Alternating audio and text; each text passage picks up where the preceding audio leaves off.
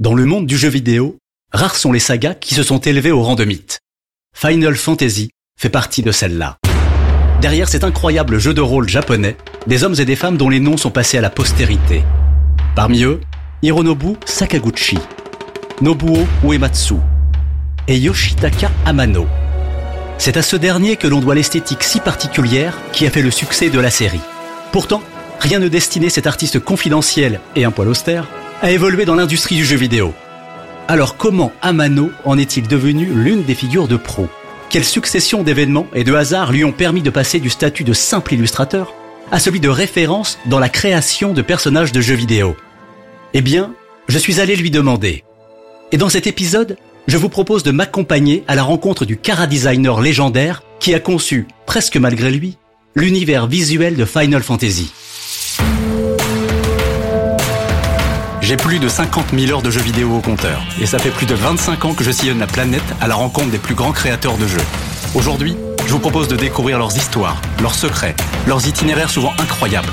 Je suis Jean-François Maurice, et bienvenue dans Gamers.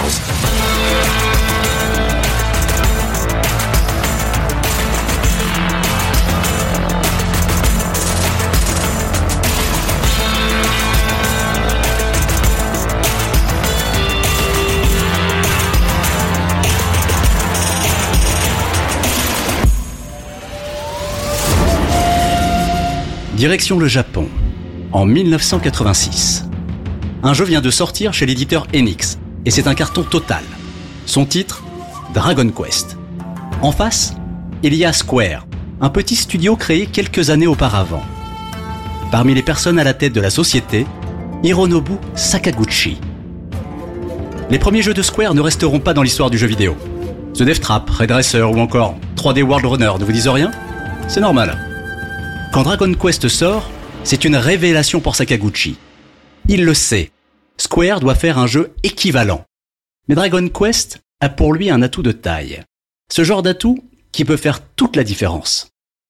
Dragon Quest avait cartonné grâce au talent d'Akira Toriyama, qui était connu pour Dragon Ball, mais aussi pour ses super jolis dessins de la petite Harald dans Dr. Slump. Il y avait une atmosphère dans ces jeux qui était vraiment forte.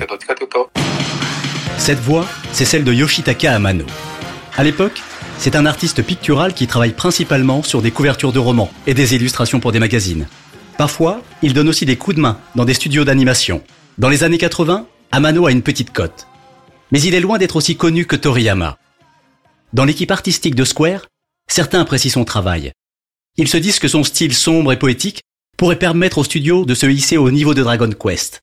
Mais Sakaguchi ne veut pas en entendre parler. Pour lui, cet Amano est un inconnu. S'il veut rivaliser avec le papa de Dragon Ball, il va lui falloir trouver une personnalité, un grand nom de l'illustration. Et il a quelqu'un en tête. Un auteur de BD français, qui n'a plus grand chose à prouver. Jean Giraud, aussi connu sous le nom de Moebius. À cette époque, au Japon, il était très populaire.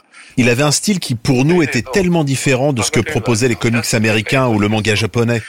C'est grâce à lui qu'on a vraiment découvert le travail de BD. Et son style était tellement génial qu'il a vraiment influencé un grand nombre d'artistes japonais à cette époque, dont moi et beaucoup d'autres. Moebius, une star pour les amateurs de BD en général et de Blueberry ou de Linkal en particulier. L'homme est un touche-à-tout, un curieux dont les styles pourraient parfaitement convenir au jeu de Sakaguchi. Les débats sont animés chez Square, car le sujet est sensible. Le choix de l'illustrateur peut avoir de lourdes conséquences sur le projet que Sakaguchi a en tête. D'autant plus que côté finance, la société n'est pas au mieux. Un mauvais choix pourrait la condamner, purement et simplement. Dans ce contexte, travailler avec un artiste basé à 10 000 km et qui ne parle même pas la même langue est un pari risqué. Trop risqué. Sakaguchi change alors son fusil d'épaule. Il se met à la recherche d'un créateur japonais. Et un jour, alors qu'il feuillette un magazine, il découvre des dessins magnifiques. C'est clair, il veut absolument rencontrer l'artiste derrière ses illustrations. Les membres de son équipe, qu'on imagine un peu goguenard, lui révèlent le nom du mystérieux créateur. Yoshitaka Amano. Oui oui, le même que celui dont ils lui ont parlé depuis le départ. Mais encore faut-il que celui-ci accepte la proposition. Amano est un artiste classique, pas un illustrateur de jeux vidéo. À l'époque, les parents voulaient vraiment que les enfants arrêtent de jouer aux jeux vidéo pour qu'ils travaillent mieux à l'école. Mais vous savez, c'était pas si différent que ça il y a encore quelques années. Ça a évolué, mais ça a mis du temps. En ce qui me concerne, quand on m'a proposé ce travail pour du jeu vidéo, je vous avouerai que j'étais dubitatif, dans le sens où euh, je ne connaissais pas du tout ce monde-là. Pour l'artiste, collaborer à un jeu vidéo n'est pas anodin. Au Japon, ceux-ci n'ont pas forcément bonne réputation. Ils sont considérés comme un divertissement bas de gamme. Bosser sur un jeu vidéo, c'est un peu s'abaisser pour de nombreux artistes. L'éditeur qui publiait mes œuvres m'avait mis en garde. Il m'avait dit, mais vous êtes sûr que vous voulez faire du jeu vidéo? Vous pensez que c'est bon pour vous, pour votre image? Contacté par Sakaguchi, Amano hésite. D'autant que Square n'a pas les moyens de lui payer un pont d'or pour le motiver, loin de là. Pourtant, contre toute attente, il accepte. Et pour une raison plutôt inattendue. Dès que j'en ai parlé à mes enfants, alors eux, ils étaient ravis. Et là, j'ai pris conscience qu'il se passait quelque chose avec la jeune génération. Pour eux, c'était important. Et c'est ça, c'est leur réaction qui m'a motivé à me lancer dans ce projet. Et puis j'étais quand même un peu curieux. Ça m'intéressait de travailler dans de nouveaux domaines. À cette époque, Amano a presque 35 ans. Curieux, motivé par ses enfants, il se lance alors à la découverte d'un univers qui lui est parfaitement inconnu. Sa première visite dans les locaux de Square reste d'ailleurs gravée dans sa mémoire. C'était très beau. J'ai surtout souvenir de bureaux au top de la modernité. Moi qui étais habitué aux studios de développement de dessins animés, ça m'a fait un choc. Parce que nous, c'était foncièrement le bazar. Il y avait des papiers partout, des cellulos, des pots de peinture, de la couleur partout. C'était sale, ce n'était vraiment pas de beaux locaux. Alors que chez Square, c'était super sophistiqué. Ils travaillaient sur des ordinateurs, c'était design. Donc je me suis dit, oula, je rentre dans un nouveau monde là. Ce sont deux mondes qui se rencontrent autour du projet naissant de Final Fantasy. Celui des créateurs de jeux vidéo des années 80 et celui des artistes plus traditionnels. Un vrai choc culturel. Et les débuts de cette collaboration vont être un peu compliqués. Pour moi, les personnages dans les jeux vidéo, c'était un peu à l'image des jeux de tennis qu'on avait au tout début. C'était des carrés, des pixels. Pour moi, c'était ça qu'il fallait faire. On m'avait demandé des personnages, donc je leur ai fait des personnages tout pixelisés. Et quand je suis arrivé avec mes dessins, ils m'ont dit "Non non, on a besoin d'œuvres normales, de ce que vous savez faire d'habitude." J'étais dubitatif. Je me disais "Mais vous n'arriverez jamais à refaire ça en pixels." Imaginez un peu la scène. Amano et ses dessins pixelisés à la main, et le regard effaré de Sakaguchi qui se dit ⁇ Il n'a vraiment rien compris ⁇ Celui-ci va alors expliquer à Amano le travail du Kara Designer dans le monde du jeu vidéo. J'ai compris que mes personnages seraient utilisés dans les pubs, dans les notices, et qu'ils seraient évidemment simplifiés dans le jeu, mais que les enfants feraient le lien entre les personnages des belles illustrations et ce qu'ils ont à l'écran. C'est eux qui combleraient le vide et leur imagination leur ferait ressentir les petits personnages pixelisés exactement tels que moi je les avais dessinés à l'origine. C'est un véritable déclic pour Amano. Une révélation. Il peut laisser libre cours à son talent. L'artiste a un véritable style qui va donner à Final Fantasy sa patte unique, loin de celle d'Akira Toriyama et de Dragon Quest. C'est aussi pour ça qu'ils m'ont choisi. Monsieur Toriyama faisait des choses assez lumineuses, assez pop, alors que moi j'étais beaucoup plus sombre, plus fantasy. C'est pour différencier les deux licences qu'ils ont opté pour un style graphique très différent.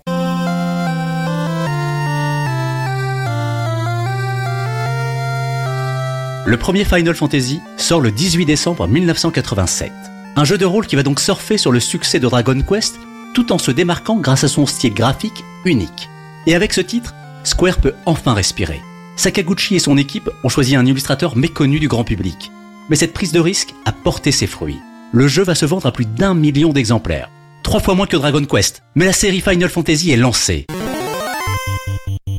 Au fil des six premiers épisodes, Amano travaille suivant un processus immuable, récupérant les informations des concepteurs du jeu pour ensuite prendre pinceaux et crayons et leur donner vie de la plus belle des manières. De véritables œuvres d'art intégrées sous forme de pixels dans les jeux vidéo grâce au talent d'une jeune femme, Kazuko Shibuya. Pourtant, on se doute qu'entre les créations de l'artiste et les capacités graphiques de la première console Nintendo, la NES, il y a un monde. Je n'avais pas de problème vis-à-vis de la déformation ou de la simplification. Et même au contraire, je trouvais qu'en pixel, c'était super mignon. Donc j'étais plutôt content de voir le résultat de mon travail, mais en pixel. Les deux artistes vont nouer une relation unique, qu'Amano va célébrer à sa manière. Kazuko Shibuya était mince, élancée, elle avait de longs cheveux. Elle m'a pas mal inspiré. Du coup, je m'en suis servi comme base pour le personnage de Maria dans Final Fantasy II. Une façon de remercier sa complice, qui a permis aux œuvres du maître de prendre vie dans les différents jeux vidéo. Mais alors qu'il semble avoir trouvé son rythme de croisière, Final Fantasy VII marque une rupture pour l'artiste. Square décide, pour la création des personnages de cet épisode à destination de la première PlayStation, de faire appel à un autre illustrateur, Tetsuya Nomura, de quoi alimenter bien des rumeurs sur la guerre qui aurait opposé les deux artistes. Je ne me souviens pas d'une quelconque rivalité, bien au contraire. Moi, j'ai eu plutôt l'impression qu'on me déchargeait du travail, ce qui n'était pas un mal puisque j'en avais vraiment beaucoup. Et puis après, il faut savoir que Final Fantasy VII, c'était un jeu qui était destiné à la nouvelle PlayStation. On changeait complètement de fabricant. On passait de la Super Famicom de chez Nintendo à Sony, donc un tout nouvel hardware. C'était un changement d'époque en fait. Et je pense que c'est surtout Monsieur Sakaguchi qui en a bavé à ce moment-là, pour imposer Final Fantasy VII. Cette transition a fait qu'il y avait besoin d'une nouvelle direction. Ce qui est vrai en revanche, c'est que depuis l'épisode 6, Sakaguchi s'éloigne progressivement de la tonalité fantasy de la saga au profit d'orientation plus SF. Jusqu'à l'épisode 8, Amano y trouve son compte. Mais lorsqu'Hideo Minaba est nommé à la DA de l'épisode 9, la situation se complique. Quand je dessine, je pars toujours d'une feuille blanche et je laisse mon imagination faire le reste. Mais là, le style de Minaba était déjà très puissant. Et puis surtout, c'était l'inverse du mien.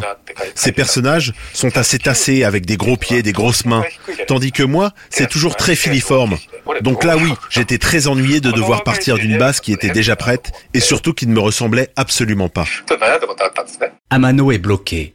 Il n'arrive plus à dessiner.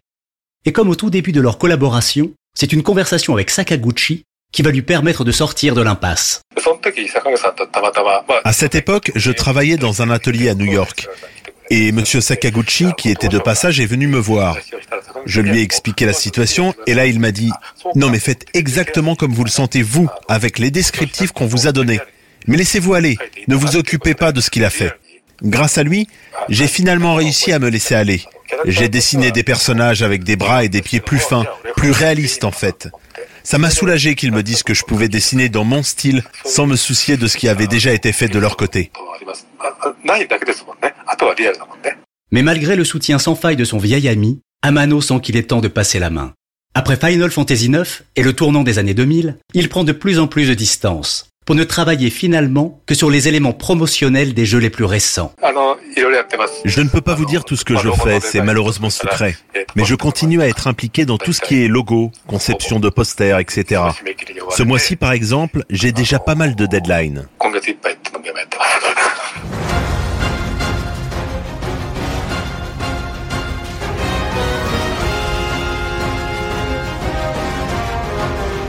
En 2017, le Guinness Book dénombrait pas moins de 87 jeux différents estampillés Final Fantasy. Et en 2020, Final Fantasy VII Remake crée une fois encore l'événement. Amano, lui, ne regarde plus que de façon lointaine la série. Mais Final Fantasy occupera toujours une place à part dans sa carrière d'artiste et dans sa vie.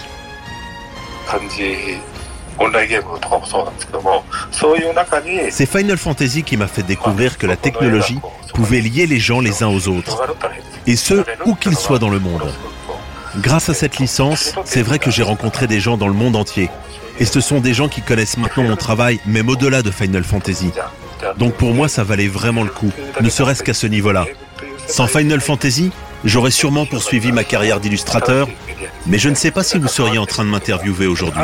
Donc en ce sens, je suis content d'avoir pu travailler pour les jeux vidéo, un tout nouveau média à l'époque, et qui m'a, mine de rien, ouvert énormément de portes et m'a permis de faire beaucoup de rencontres. Certes moins impliqué dans la création des Final Fantasy, Amano garde toujours un lien. Il est sans doute le seul de l'équipe à avoir, d'une façon ou d'une autre, collaboré à tous les épisodes de la saga.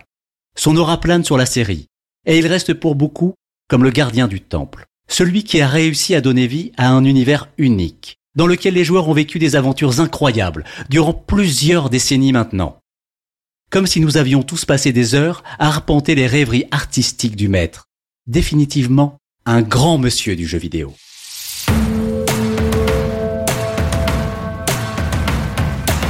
Gamers est un podcast Europe Studio. Il a été produit par Timothée Magot, réalisé par Christophe Davio et Marco Grunfeld. Je suis Jean-François Maurice et j'ai eu le plaisir d'écrire et de vous présenter cet épisode. S'il vous a plu, n'hésitez pas à en parler autour de vous, à nous mettre 5 étoiles sur Apple Podcast et à en discuter avec nous sur les réseaux sociaux. Ah, j'ai oublié de vous dire, ce n'est pas terminé.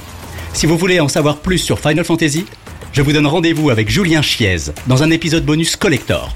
Parce qu'un jeu vidéo, c'est aussi et avant tout ses joueurs.